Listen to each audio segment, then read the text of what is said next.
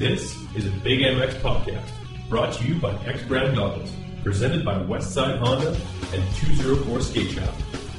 Motocross news from around the globe, but mostly between Emerson and Brandon. We're not experts over here, but we've got microphones. Check us out on the web at bigmxradio.com. Today on the Big MX Show, we've got Desiree Hildebrand, Modern Manitoba's finest female racer, and a damn good artist as well. We spoke to her about what motocross means to her, I'm giggling and smiling under my helmet. growing up in a male dominated sport, 100 pound little schnurps had no business hitting anything like that. and some of the advice that she might have for young women coming up in the motocross ranks. I don't want girls to think that it's okay to put on a bikini and go pose beside your bike. Like, gear up, put your helmet on, go ride. Welcome to the Big MX podcast brought to you by X Brand Goggles, 204 Skate Shop, Trans Canada Motorsports, Westside Honda, and Capital Motorsports out of Winnipeg, Manitoba. They can be found on St. Mary's, just just north of uh, and um, they're sponsoring this uh, this podcast. I am your host, Brad Gebhardt. It, with me in the studio here is none other than Desiree Hildebrand. How's it going, Desiree? Pretty good. Right on. Uh, what's uh, what do you got going on so far for 2014? It's been a, a pretty um, cold, long, cold winter, and uh, we're, we're we're anxious to get back on the track. Uh, what have your preparations be and been, and, and what do you have going on for 2014? Uh, kept busy with sledding and painting and working and I just started P90X this couple weeks ago and 2014. You want me to talk about that? Yeah, like what, what what do you got going for 2014? Like, are you planning on racing all the races? I know you pretty much made them out to all of them last year, and um, is that uh, something that you uh, still feel like it's going to be uh, something you can do this year? Um, it comes down to, you know, cash. I'm paying my own way and I'm trying to make it out to everyone that I can and I really just want to progress more and get back up to the level that I was. It takes a lot of work. I'm not where I'm not where I used to be and um, I'd like to hit the June Calgary National coming up, but I got a lot of work to do. So, uh, what's the what, what kind of uh, is the process of, of getting ready for one of those nationals? Like, um, uh, do you know how how many laps the track uh, the the race will be? Um, do you do you know who you'll be going up against, and uh, how do you game plan for something like that, or do you pretty much just get yourself about as ready as you can be and go for it? This year I'm gonna wing it. Um, when I was younger and wanted to the nationals, I never did, and coming back into racing, that's been one of my goals I want to hit before I can't. So I've never done a national. I know that they run I think 15 minutes, and I know a lot of the top contenders, but I really just want to see where I'm at so that next year I can gauge it better for for what I need to do. Um, I know I know that I need to work on my endurance already and just cycling and getting that up and it all comes down to like when I actually hop on the bike. That'll that'll change things. It's always different, right? Um, yeah, we're, we're coming into some warmer weather. I think tomorrow is supposed to be still a little bit chilly, but uh, hopefully plus 15 uh, degrees Celsius for uh, for Monday, and um, hopefully get on the bike in the next couple of weeks. Um, is that really when uh, your preparation starts? Like your uh, like not too many uh, local racers really spend too much time in the gym over the winter time. Uh, they, they kind of race themselves back into shape um, uh, once once the, the spring hits. And um, where where do you do most of your training at? And uh, what do you do to prepare yourself? Um, we just built like a little home gym in our basement. Um, have a couple weights, cycle, elliptical. Um, I'm smaller, so I need to build up my strength, especially, and just I don't know. I just work out. I really don't want to go crazy. I still want it to be fun. hmm I don't want to, you know, pound crap out of it and it's just a job or I'm not making money from it either, you know? That's how I got to see it. And I mean, I don't know. People always talk, well, what if I break myself? I don't know. I just need my hand. They're okay if they're casted. I can still work. Yeah, if, if anything, it's just more abstract and uh, might be uh, might be a bestseller anyway.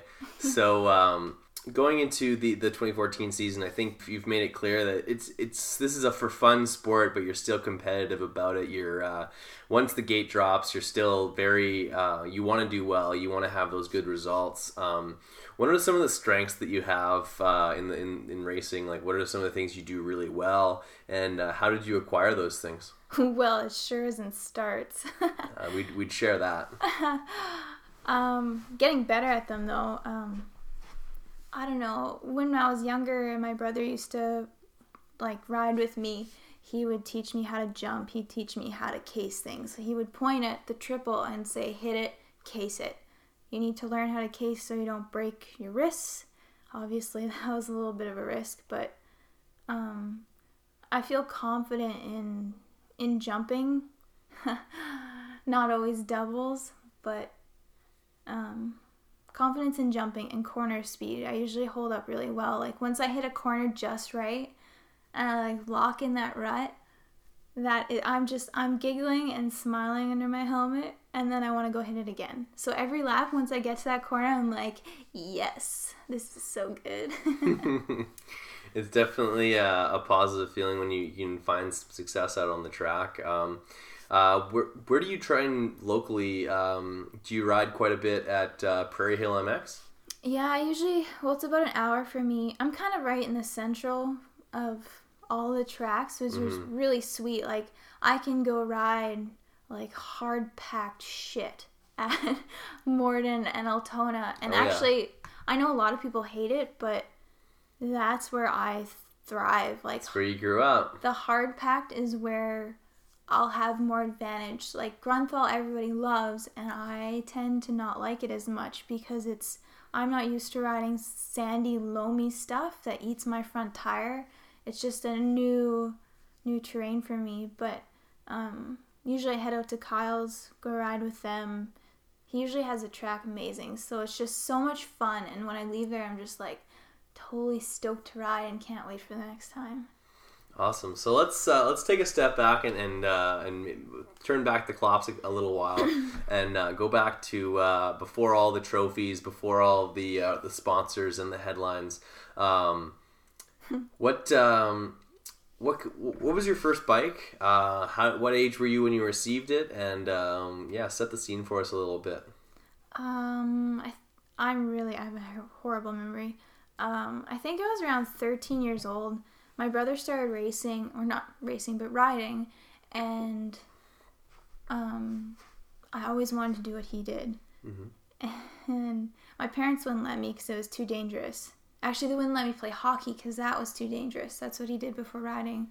So he got a bike, and I was like, I can do that. It's no big thing. I can do it.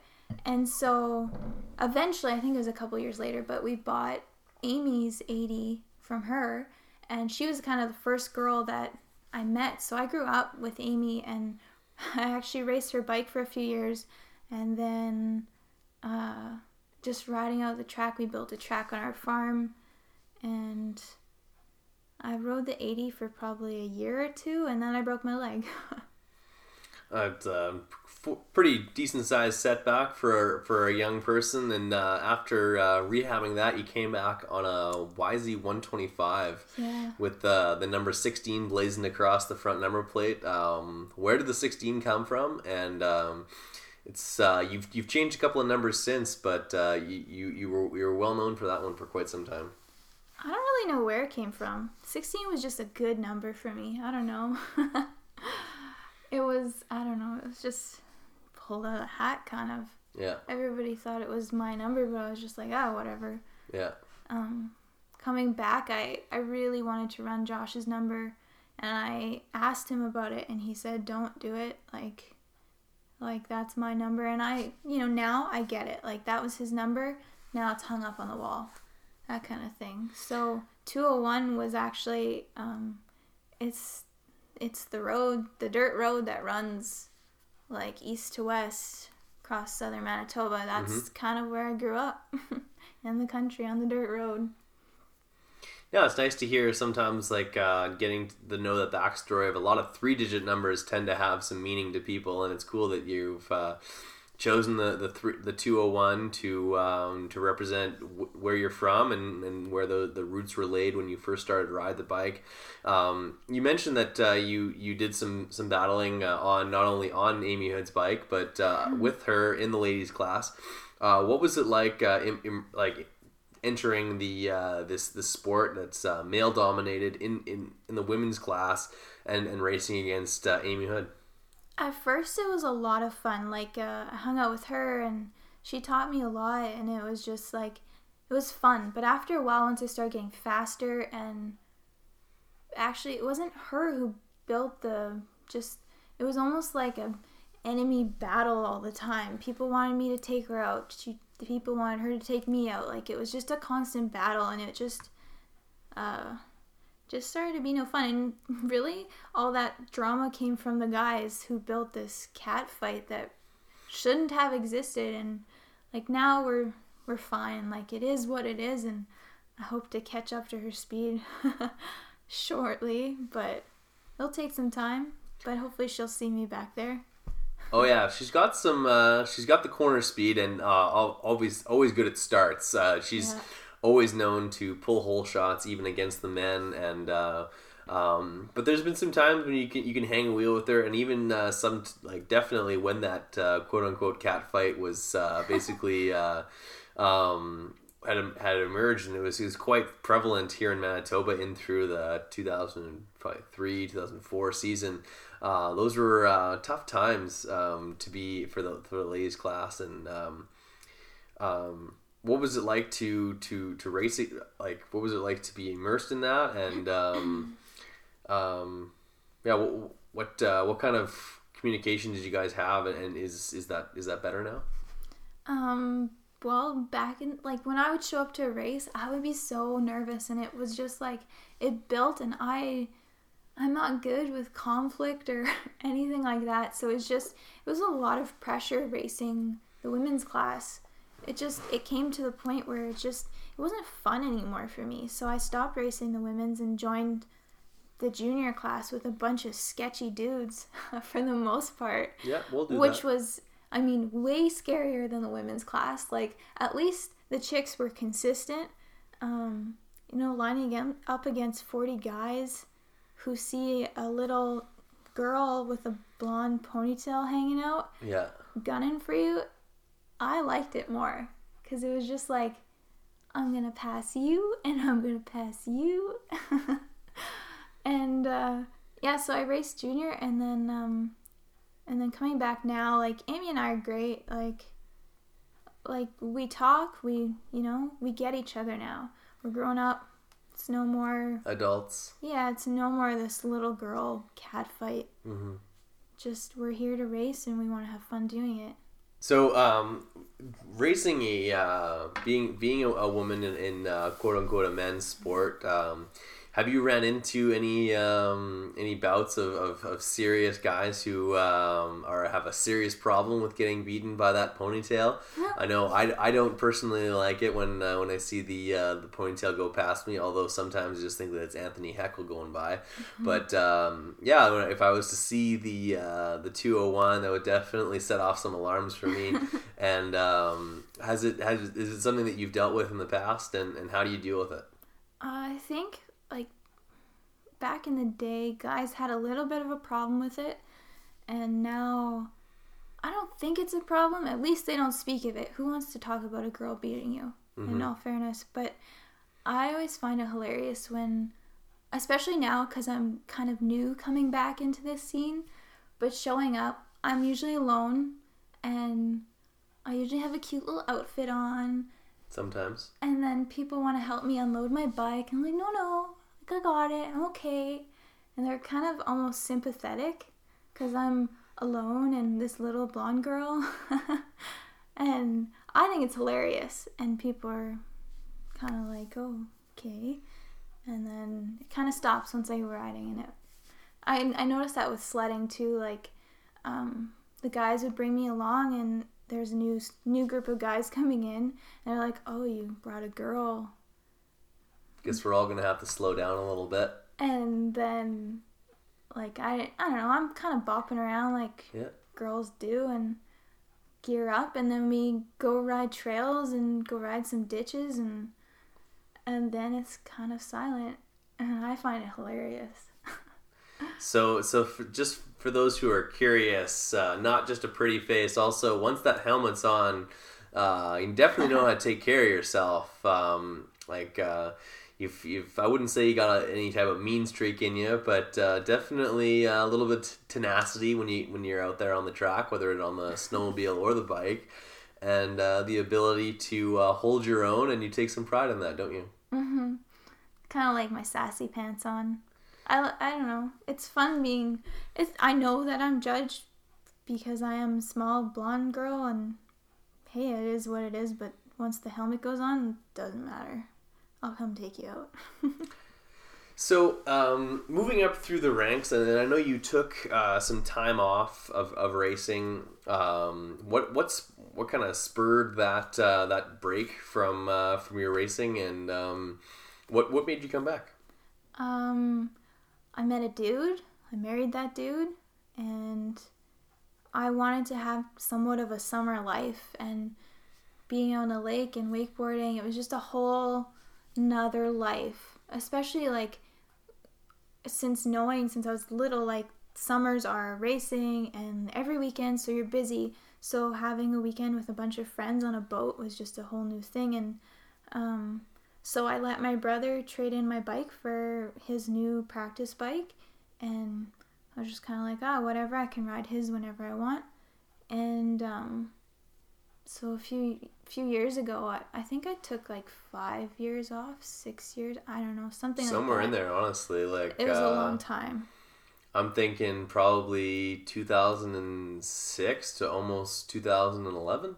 Something in there. something like that. Like it was uh, quite quite the hiatus, and uh, um, in that you you found a passion. Have you always been uh, a bit of an artist? Like I know you've you've definitely divulged into that um, in the last few years that I've noticed. But has that always been around for you, or was that something that kind of came in uh, to substitute? Now you're you're um, missing missing motocross, or what was it?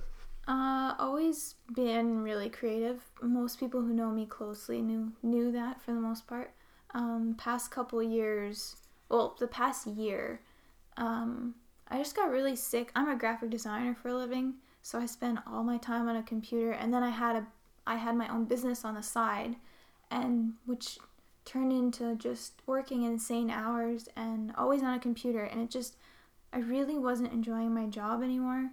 So I just decided to put more focus on being creative with my hands and working that talent and then just it's fun to drink a bottle of wine and go paint like it's just it's relaxing and it's just it's a nice thing to fill my time especially um i closed down my shop like my business and put more focus into painting so it's becoming a nice a nice part-time job for me Yeah, is that is it like that creative outlet for you? Is that a kind of a, a great way to kind of blow off some steam every once in a while, let those creative juices flow? Because I know anyone who has that kind of almost pent up talent when they have that ability to uh, get creative when they're not able to, uh, almost feel um, uh, restricted in some ways. That's something that allows you to release that. And um, um, where do you where do you plan on taking that in the future? Um, I guess it is kind of a release. Um, I don't know. I I need to keep busy. It's just I can't sit still, and so painting just helps that. Especially, you know, I have a lot of ideas, and I know, um, I know what's gonna sell. Especially like if I want to make this into a living, I know what's gonna sell. I know what's kind of trendy right now, but still keeping it in line with, um, with with me. I want to paint what I like, but I know that there's lots of stuff that other people will kind of dig and work off of that. But um, I guess the future goal is uh, to do a few shows and get my artwork into Toronto and BC and kind of cross it. And uh, um, I'd like to collaborate with some clothing brands in the future and just make this into a full time living instead of just a part time hobby. Fair enough. Um, so as as far as like the um, like you have a you have a studio that you work out of Yeah, it's in my basement. basement studio. You you kind of you like you said you you uh, guzzle a, a bottle of wine all in one shot. I assume. and uh, and and go down there and uh, and and paint and, and let like let, let those juices flow and let all of that out. Um, is that something that you like? Would you compare the exhilaration that you get from from uh, painting? Is it similar to what you feel when you're you're hooking that perfect rut uh, at uh, at uh, Prairie Hill Motocross facility when you have that that feeling? What does motocross mean to you, and and how does it allow you to really take you to a place that unless other people have that same appreciation or if they have that something like that, like what is it something that really kind of takes you to a special place? Painting or riding? Both. Yeah, both do. Um, seeing something painted and like being created from nothing and just the progress, I really like seeing that, like lots of progress pictures as it grows. Because at first it looks horrible. Like it just looks terrible. And then it just like, oh shit, it looks really good right now. And then it like, I finish it, I'm like, okay, okay, now let's, that's it. Let's move on to the next one it's just a good feeling of making stuff with your hands. And for writing, I don't think they're the same kind of feeling. They're both they both make me happy, but um, kind of more exhilaration with writing. Um, I don't know. When I paint, I think a lot. It's not like a total release because I'm quiet or I have my music cranked and I'm just my mind's thinking a lot of the next thing, the next marketing thing, the next the next thing, the next goal, whatever. Um, A with- busy brain. busy. and with riding, it's not the case. I'm thinking about the next corner. I'm thinking about the next jump. I'm thinking how the frick I learned to whip. That's what I'm thinking about. Um, like I, I don't want to just be a girl on a dirt bike. I want to be like, I want to ride well. I want to ride good for anyone, not just a girl.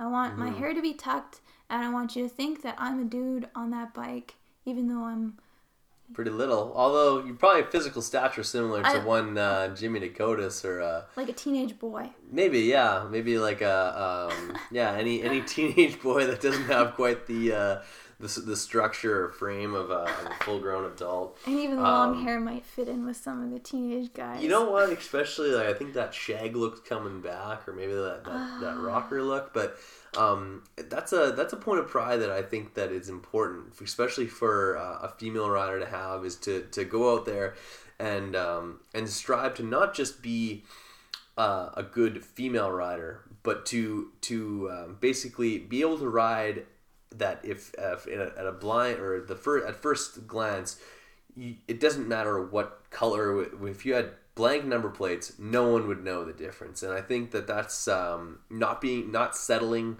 for uh, for the status quo of, of what's expected of a female rider is what has been able to take you to that uh, that next level of female racing. And I think uh, you've basically cemented yourself right in that second place spot uh, in Manitoba anyway, behind Amy. And, and Amy's been Nah, doing a whole Lauren. lot. Lauren, Sorry. There's Lauren. Lauren Gilmore, you're right. The the Bowie Boy Ninja. Um, She's Oh. got her uh, inflatable device secured around her to make sure that she's uh, floating her way off to some second place finishes. But um, the two of you uh, kind of like you've battled honestly in the past, and like um, Amy like, or Lauren? Both. Yeah. You, you you've had battles with both, and especially Lauren lately, uh, probably more than uh, more than Amy. Gotta catch up to Um, Amy first. Sorry. Gotta catch Amy first. Yeah, you got to catch that one first, and uh, and she she definitely uh, I think she's got a leg up on either on both of you. Yeah. But uh, what's it like to uh, to battle against uh, Lauren, who uh, she throws around that 250 pretty well for uh, someone who's not very tall. I love Lauren. Like on and off the track. Like I know when I'm battling with her that she's probably just giggling just as much as I am. Like she knows that I'm on her ass or I know she's on my ass so I can't screw up mm-hmm. and she can't screw up and it's just like like off the track it's hilarious cuz it's like seriously you almost had me or I almost had you and like it's just we know that it's just a friendly battle. We're both like super competitive, and And you both race in the men's class as well. Mm, yeah, and she's just. Uh, I like racing against her. It's one of those ones that you just feel f- like this. That's my girlfriend, and we're just like, I don't know. It's just, it's a lot of fun with her. Yeah, you both seem to approach motocross in a similar uh, uh, approach. Uh, you both have quite a bit of skill on the bike, but as soon like if uh, as soon as that helmet's on, uh, all sexes aside, you, the two of you race each other like men. And, and that's what I think it allows you to to end yourself in the men's class. And, Except uh, for if we took each other out, we'd probably stop for a minute and be like, "Oh my I'm goodness, sorry." are you okay? Okay, can I go? Okay." yeah, that that is a little bit different, but of course that's that's a that's a, apart from racing, I guess, or maybe once the bikes are stopped. Uh, I'd still feel just as bad if I took out a dude. I fair mean, enough. I think I would smile a little bit, but I hope you don't take me out because I still feel funny about it. if I if I'm racing in the 250B class this year, I hope that I don't uh, uh, fall victim to the the 201 taking me out. But oh, Mike Penner took me out at Pilot Mound. that's no good. It was so funny though, cause he like we're just practicing and just Mm-hmm. playing around, and he was trying to just, you know, ride my ass and get me to move a little quicker and whatever, and he slammed into me in a corner and just like took me right out, and I just kind of sat in the dirt. I was like, what? And I chucked a piece of dirt at him, and I was like, what are you doing? But it's just funny, and I told him I'd get him back if he ever hops on a bike again, but. It's it's funny. You gotta learn, right? Absolutely. Um, so, um, as far as uh, as racing for 2014 goes, uh, do you plan on uh, lining up against uh, the testosterone pumping 2 250B class, or uh, what's your plan for uh, 2014 as far as the classes that you'll be racing? I think I will step into B once or twice just to get a feel for it again. I'm really still getting my feet wet, um, getting more confident, and you know, racing or lining up against those guys. I'm gonna scope my my competition a little bit, you know. Go out like, for "Okay- practice and see who you hang with. I'm gonna be like, okay, you're sketchy. I'll stay away from you. Okay, you're all right. And I don't know. I probably will and just feel it out. It, it'd be good for me. Why not?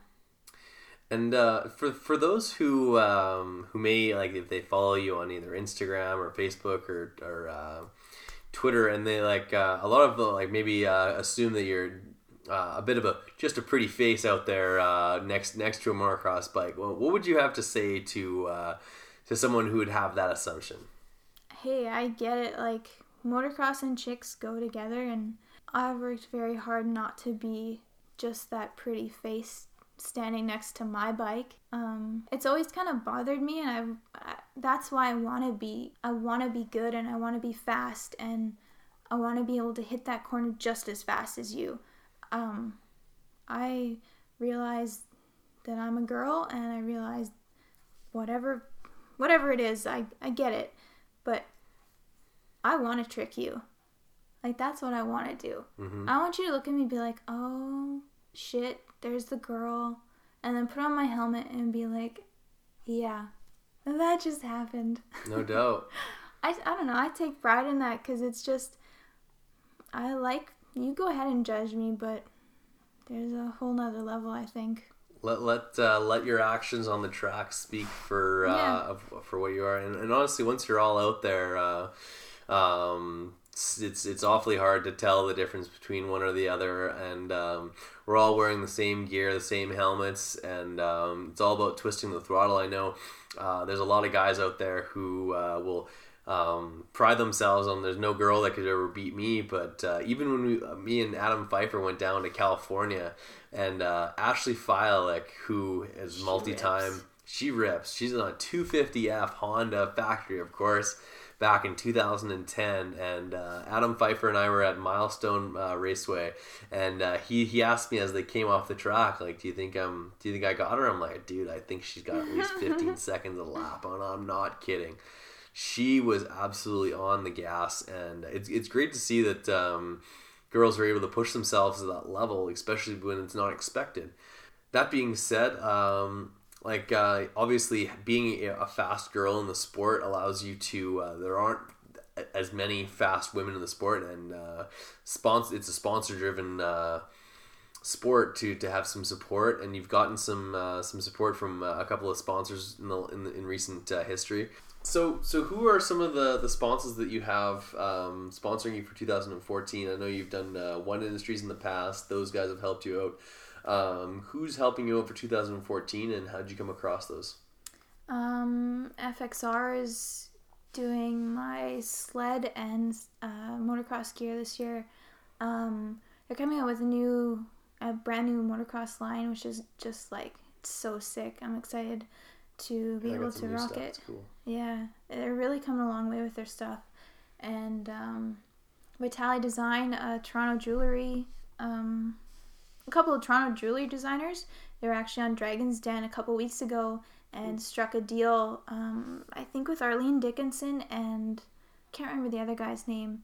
Um, they got the, the, what they were asking for and they're doing really well. And their their designs are sick. Like they're just they're they're unisex, so they're kind of like rugged, masculine style. Um, uh, Metal Mulisha Maidens, and they're hooking me up with some clothes and lifestyle type of stuff, and they're gonna be following me around a little bit this summer. From what I heard, uh, they want to have someone come out here and just kind of get a glimpse into my boring life. Up to the Great White North, they might uh, they might be surprised to see how boring it might be. Yeah. now we know why she rides and paints so much. Yeah. She has no life. Yeah, Um, Atlas Designs. That's always obviously important. Is the whole neck brace deal. Um, ride 100%. Got some goggles, sunglasses. sunglasses They're- and goggles. Get your They came out with like a vintage uh, design. It is so sick. really. You're gonna Mm-hmm. have to check those out. Hundred percent goggles. We ride hundred percent. Um, Is there anyone else that you can think of? Maybe uh, I think uh, I had heard that you had just struck a deal with uh, Victoria's Secret. Is that something you can confirm? I think you need to be a certain size to be Victoria's Secret model, and I mean not like size one or two. I mean, you know, the ladies. Fair enough. Fair enough. Uh, ne- nevertheless, uh, I think you could definitely uh, hang in there with the best. All right, Big MX listeners, time for some commercials.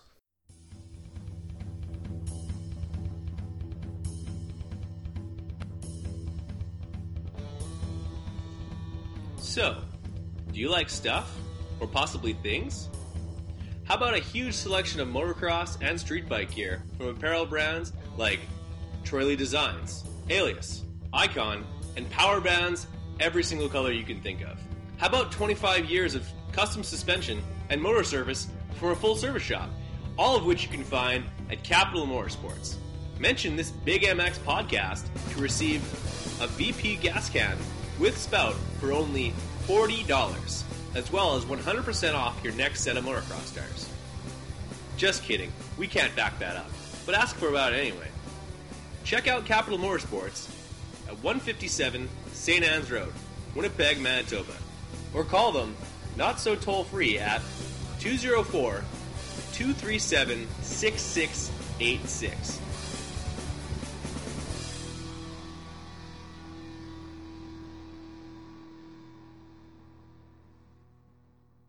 Make your way down to Westside Honda Polaris and check out the brand new Honda Grom. Honda's revolutionary 125cc fuel injected mini moto ultimate weapon. A must see for all motocross enthusiasts. From the Grom to the usual suspects like the CBR 600RR, CRF 450R, Westside Honda Polaris of Selkirk, Manitoba has you covered.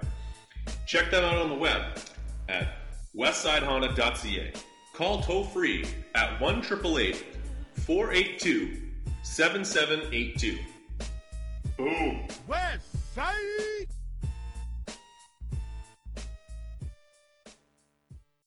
I just wanted to, to touch on quickly, um, like you've you've been active in in racing, and you, you'd mentioned that uh, the majority of uh, you you'd moved away from it not only for uh, uh, to like you, you got married and and um, there was uh, just other interests that uh, pulled you away from racing, but also that your your brother had uh, turned in your bike for in, in favor of his own uh, practice bike, and uh, he he suffered an injury that ended up him not uh, no longer continuing with the sport. Um, would, would you mind going into that a, a, a tiny bit and uh, how maybe that affected your approach to racing? Um, he was paralyzed four years ago in arena cross in Fargo, North Dakota, and um, currently is paralyzed from the chest down. He has full use of his arms, and I don't know how. That's changed everything. That changed everything. Um, I wasn't racing at the time. Um, I hadn't been racing for a few years yet, and um, uh, I came back to racing, I think, a year or two after his accident. And when I told my family initially that I really want to start riding again, I miss it. Um, I want to start. I wanted to start riding again because Josh was my connection to that. Because in my mind, even though I hadn't rode for five or six years, I was still. It's still in Still you. a racer. Still a racer. There's literally, I have friends of mine who stopped racing in 2004 who still make their Instagram post with their racing number that they used on 80s. Exactly. Uh, Nick Danilchuk. it doesn't go away. and when you see someone riding, you're like, I can do that. hmm I know how to do that. Yeah. And so I told my family I wanted to start riding again, and everyone pretty much had a meltdown, except for my brother. Um, he didn't really have much to say about it. I wanted to initially run his number, and now in retrospect, I'm glad I didn't, in respect to him. Um, that was hung up. It's in in a way retired.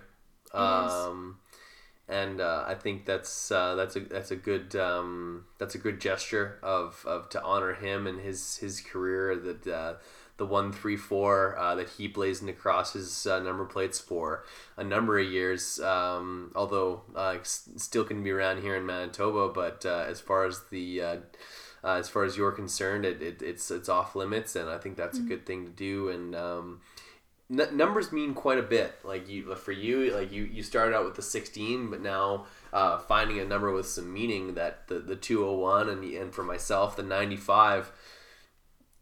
You just hold on to them. Yeah, you just hold on to it a little bit, and it would be weird to have to to to see your like if you ride someone else's bike and you see a picture, it's almost like That's not me. that's not me. That's the wrong number on the bike, and it'd be no different than if uh, seeing a picture of Ricky Carmichael with a different number on it. Yeah, he's he's at a completely different level than us, but the the number really does seem to have some staying power, and it kind of represents who you are uh, And over a, a period of time. That's why I wanted to run it too. Like why I wanted to run Josh's number is just in respect for him and just to keep carrying things on. hmm That's what I wanted to do back then, and now I'm just like, that was his. Now I'm gonna make my own. This is 201. Like this is my number. This is what not a legacy, but this is what I'm gonna leave behind for the most part. Right. When people will remember um, racing back in two, like say when we're all forty plus, and we remember back in the day, and like uh, we'll all be talking about um, Desiree Hildebrand on the two hundred one Kawi, that uh, that 09 Kawi, the thing just rips, and the, the girl was hardcore, and Those Sawatsky boys, 214s. That Reynolds, he hauled ass forever. absolutely, you know, you're like, does. well, there's there's Reynolds, and then there's Reynolds' son. Ashley, yeah. That's right, but like most people, like he, we always joke with Ashley that he's he's not Ashley, he's Reynolds' son.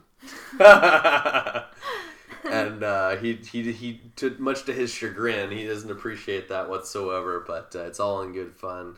Um, who were some of the people that you rode with in in Morden uh, growing up? I know, of course, you must have. Uh, uh, had a, any number of riders back back in the day from uh, um, Philip Fair and all, all like all, all the the usual suspects. I always, most of the time, I would ride with Josh, and we would kind of ride with whoever was there. Um, often I'd ride with like, I don't know, it changed as the boyfriends changed.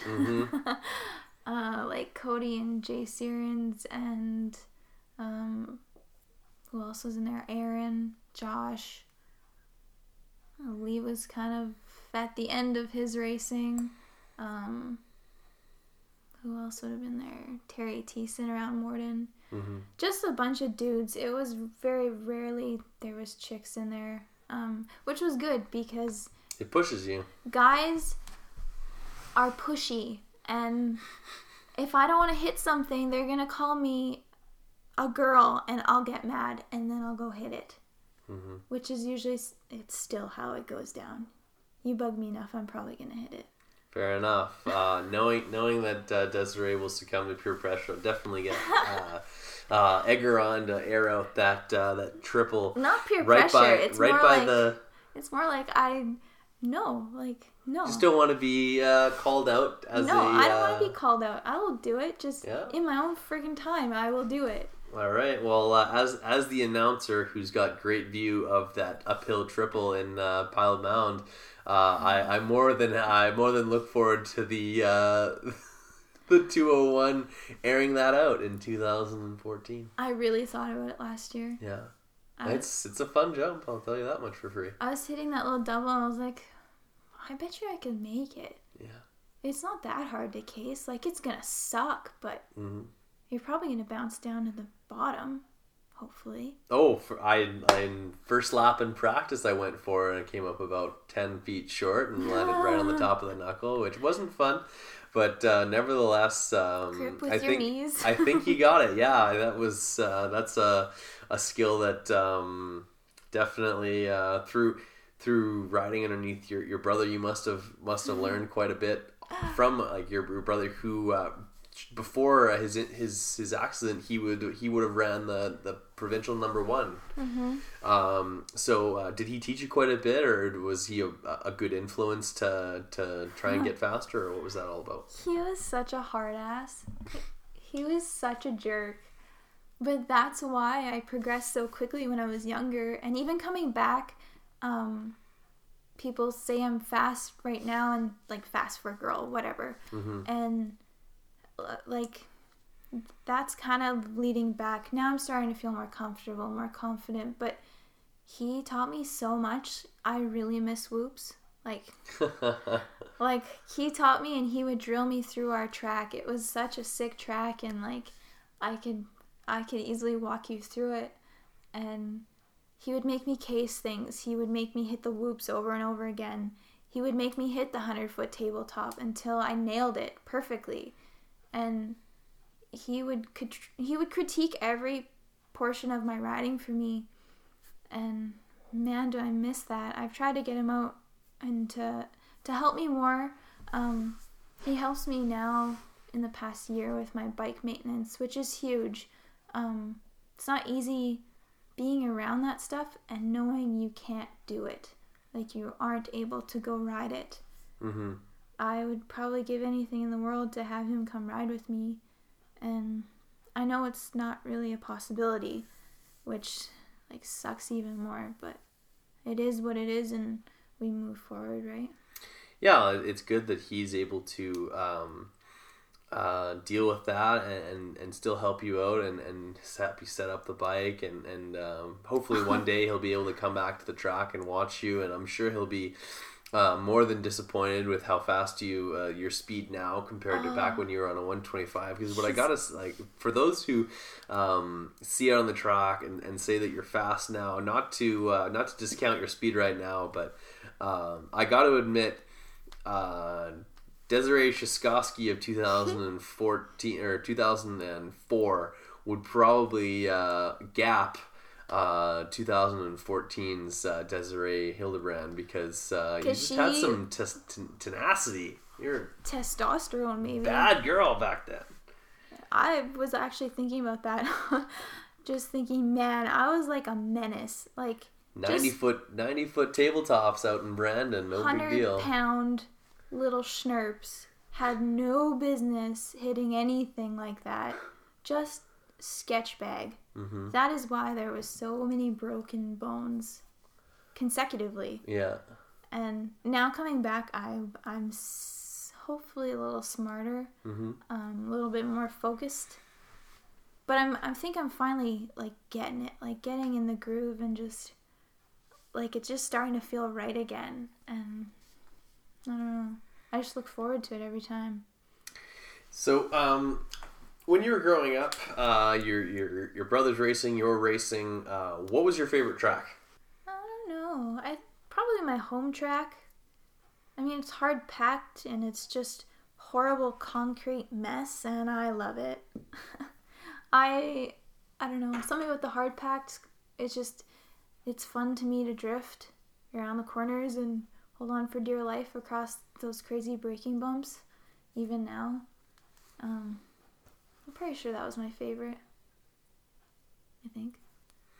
Fair enough. Like I, I, I gotta say, uh, my favorite was um, Laguna Cross back in the day. Oh. The Altona track. It got hard as a rock by the end of the day, and but slippery and heavy, Oh. muddy when it rained. It Oh. horrible. well, I definitely had a, a, a KX 125 stuck out in the mud after our, our my practice session one time. Uh, but yeah, I, I loved that track, and it's uh, I'd love to see uh, more more venues come back for uh, the years years to come. Um, what uh, what about uh, adverse conditions when when the when the when the the weather gets bad and when, if it's either cold and we get all kinds of weather up here. We get cold, we get rain, we get mud, we get some super hot. Um, where do you excel? And if it if the things do get muddy out there, uh, does that make you pucker a little bit or do you lick your chops?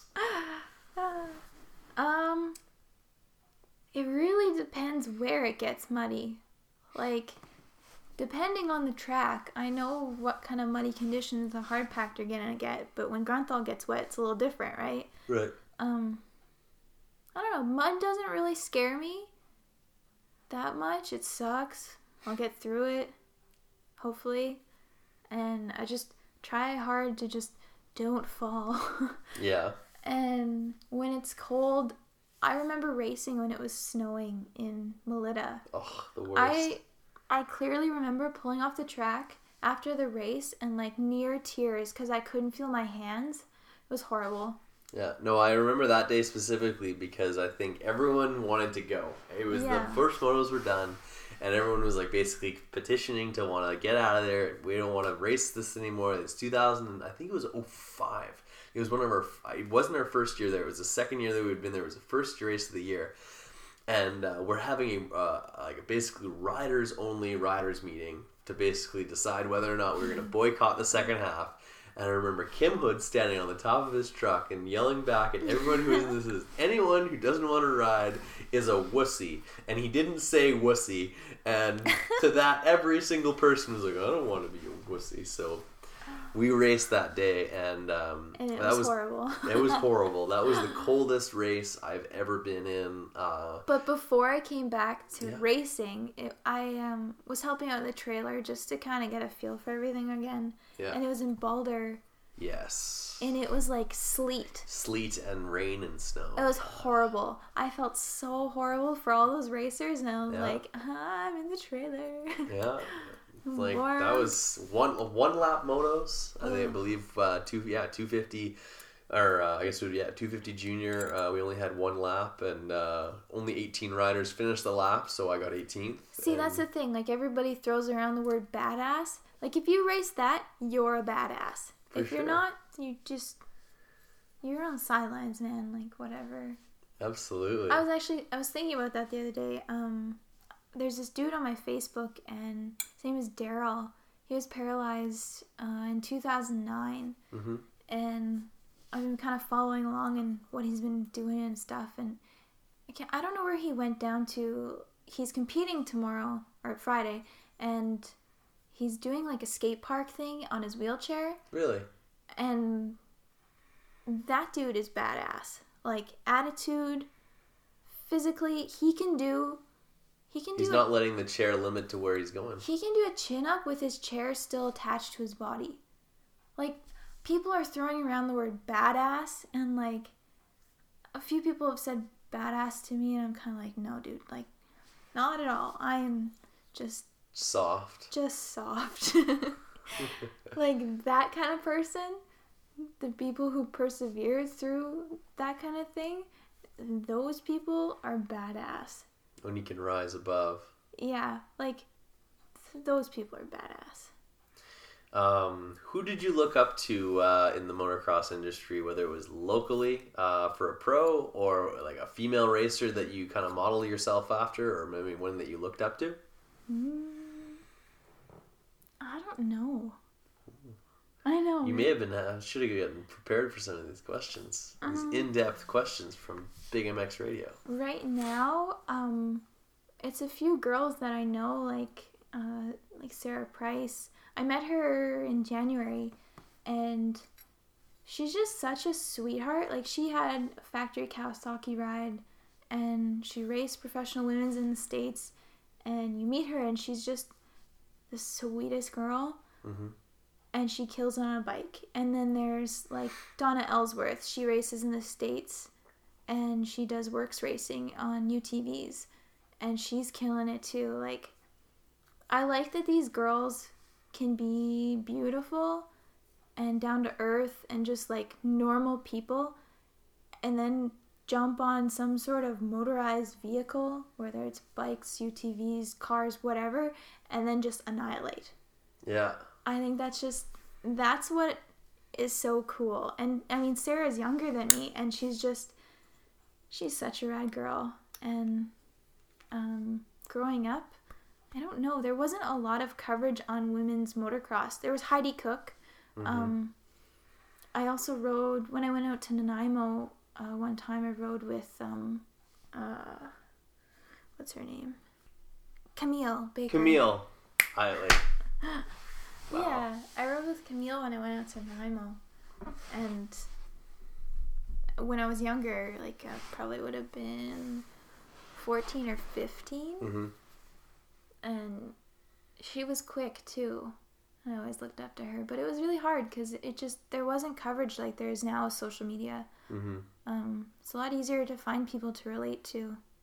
I don't know. I've never really had like role models though. I just I like I like that person. I like what they're doing. I like who they seem to be. I can relate to that. I don't know. And and how do you feel about now with the the the invention of social media and the exposure that you do get? You get quite a few followers and so that.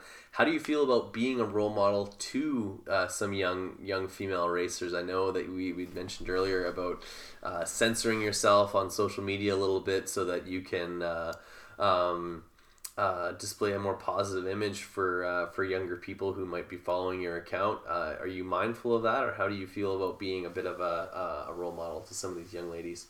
I would say the only thing I really censor is my language. Um, Mhm. Who I am on social media, like, uh, I have a really big battle with this social media bit because it's just overkill. People come up with their own opinions of you, and it's just totally skewed of who you actually are. I mean, you'd think that your photos or your posts would kind of give you a good insight to that, but I mean, it's always the perfect world on social media, right? Um, I don't know. I, I try my best to post what I'm thinking about. If I'm feeling a little quirky, I'm gonna post something a little quirky. Um, Oh, you're all kinds of quirky, my dear. um, I don't know. I don't want to censor myself. I just I don't need to use like I don't need to swear a bunch to get my point across. Fair enough. and there I know there's a lot of younger people following me, boys, girls, whatever. Um, I just I don't know. I want them to know you just work hard and Be yourself. opportunity. That sounds so corny though. Like, just work hard, shut your mouth, and opportunities will come your way. You don't need to chase everything. If you want something bad enough, go knocking on the door. But otherwise, you should be f- so focused that it'll come to you when it's supposed to. Um, I feel that a lot lately. I have been working super hard and um, I mean, racing, yeah, like it's it's not my profession or anything, but I enjoy it, and I have sponsors now that need me to promote their product, and I, I love their product, so I'm all for it. But um, the whole marketing aspect of being an athlete or an artist or anything like that, there's a lot of work involved to that too, and to promote yourself in a positive image. Like I often see like so many pictures of like half naked chicks or women crush Wednesdays or whatever. I hope that I can promote myself in a way that someone's not gonna say some raunchy shit about me. Like Right. Like uh, that was going to be kind of my next question. Has uh, what's the most colorful comment you've gotten from social media, or maybe something uh, you, you you can even repeat? I delete a lot of things. Yeah. I just I I don't want to see that on my Instagram. I don't want my followers to see that and I don't want to encourage people to just be raunchy idiots. I don't know. I I'm not going to repeat any of the crap that sometimes people post. Um I was telling you earlier that someone left the BAMF comment and I was like what is a BAMF? Like For, for those who don't know, that you can go ahead and, and, and Google that one. Uh, I won't go too much into that. I honestly thought at first. I'm like, is it like a MILF? Like, what? So I Googled it and I was like, yeah, it had something to do with a badass whatever. Yeah. And I was just like, oh, like, I realize I have tattoos and I ride a motorcycle and may do more masculine things, but I like blankets and tea and wine and I'm Yeah. a chick. for sure. I oh, through and through. I cry at commercials when they're real good, and the Notebook. no, I don't really Oh, cry at that on. anymore. I did. But I was thinking this the other day. I was like making supper and I was watching something and I started crying, like, man, you're such a chick. uh, The worst. and you weren't even cutting up onions. no, no onions involved. given given your uh, your brother's uh, accident and it was very um, kind of shook the Manitoba motocross community to the core. How do you separate yourself from that and to be your own person and uh, and not have anyone uh, have that affect the way you market yourself, whether it be on the track or uh, in any other facet of your life? How do you separate yourself from from that? Not to uh, push it away, but also just be your own person. It's important to me to raise awareness for spinal cord research. Um, I'll throw it in every now and then to if I post anything on social media. Just I don't ever really say now directly that my brother's paralyzed. I just I don't want to use it as leverage to further myself with sponsors or with followers. I I mean, my followers are awesome, but I really I couldn't give a crap if I had 16k worth of followers. It just there's just things and just likes. It doesn't accumulate to building myself up or or it can't it can't change the the number of right? likes doesn't uh, on your picture doesn't uh, value or put value on how of who you are as a person. So I had a really weird thing happen like a couple weeks ago, and it, it made me feel really uncomfortable because someone like directly directly said to me like, "Oh, you have like 120 likes in like whatever minutes," and I'm like, "Mm-hmm." I don't know what to say to you. Like, I immediately went awkward because it.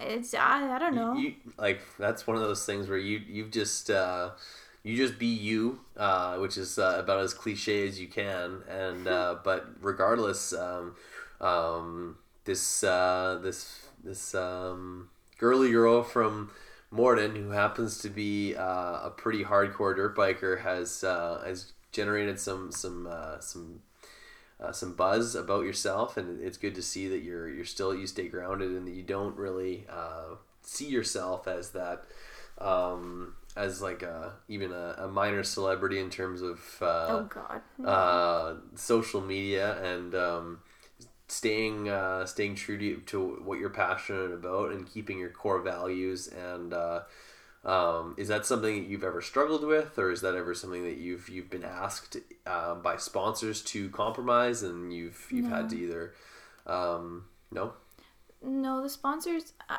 I feel like if you're gonna sponsor me, you know, you have a good idea of who I am, my background, what I'm doing now, and where I'm going. If you want to compromise any of that, then you're not for me. That's I feel that way with sponsors and with people in general. Mm-hmm. If if you don't like the way I'm acting, I mean, I don't think I usually act like a jerk, but hey, if you don't like me, then move on. I don't know. I just I don't want to be I don't want to be this person on social media or a person in a group and then a different person when you have me alone and one on one. I don't want to be that. I want to be consistent. Consistent. And I don't I don't try hard to be consistent either. I just I am what I am and I like what I like and shit, that's it, right? That's it, right?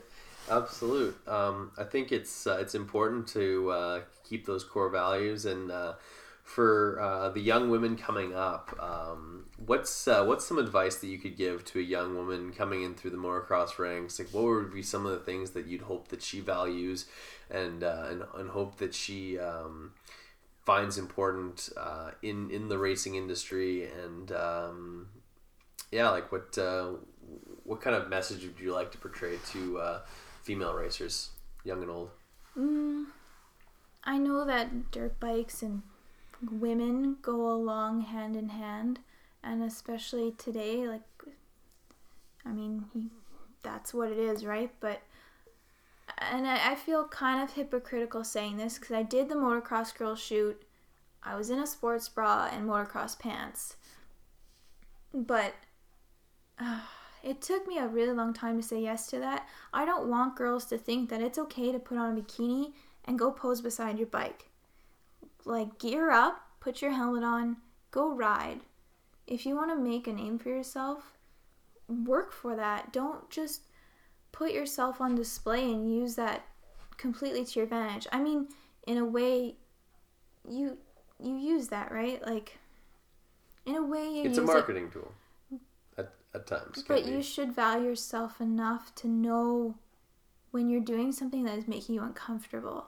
Um, it's not cool to just be totally scandalous. Like, I see some of the stuff and I'm just like, I literally am just like closing my eyes thinking, man, you need a role model. and I don't know, where do you draw the line? Like, with this motocross girls calendar, I said no the first time I was offered to do it because I was just like, no, that's like really, I'm not comfortable with that. Like, I've worked very hard to just make a name for myself with writing and like, I don't want a pretty face to sell you. I want the writing to do that. But I said yes this year. Um, I wanted to meet these girls that I look up to, like Allie Henderson and Cynthia Prefontaine and uh, Sara Price, and who else did I meet there? Shelby Mahone, she's a snowcross racer. Brittany Thompson, I met.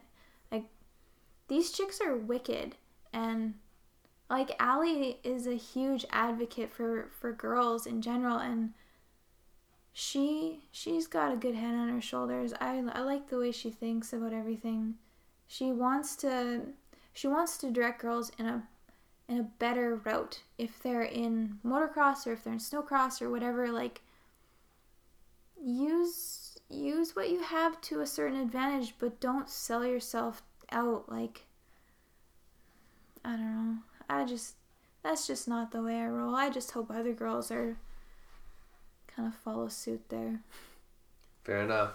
Um, just as, as we're we're we're wrapping up a little bit here, um, uh, what do you like? Is there some uh, some goals that you have for 2014? Like, is there maybe like a um, uh, Yeah. Would you like to, to win some races uh, in the ladies class? Is there a, a certain position on the men's side of things that you'd like to uh, be able to work your way up to, or is that kind of uh, a wait and see thing, and you're you're more or less just approaching with uh, um, fun as your main goal? I really don't care. I I'm competitive. I want to win. I don't care. That's not my goal to to get that number one plate, but I wanna I wanna gain some time a little bit and catch up to Amy, and I I want to rail a rut so well that my handlebar drags, There you go. and I hope I fall over because it rams so hard into the ground, and I really want to whip, like a good whip, like like dang good. Like watch out, Josh Penner kind of whip. Watch, watch out, Josh Penner kind of whip. I can, I can appreciate that. There's very, there's very few who can uh, quite do what the uh, uh, the 245 does on a on a bike. Um, and uh, that's a, that's a good goal to have to uh, set, like be able to Possibly unreachable this year, but we'll get there. hey that's like uh, shoot for the moon girl and uh, we appreciate you having having you on the the big mx podcast show and uh, it's been a thrill i think it was informative i think that uh, we're going to get some listeners to this thing and, and tell the story of desiree and uh, and hopefully that uh, people are entertained and um, yeah thank you very much for having uh, for for coming over and uh, spending some time with us tonight Thanks. Thanks for having me here. Thank you for listening to the Big MX podcast, brought to you by X Brand Goggles. Be sure to check out our archive for episodes you may have missed. Check out our website at bigmxradio.com for more content.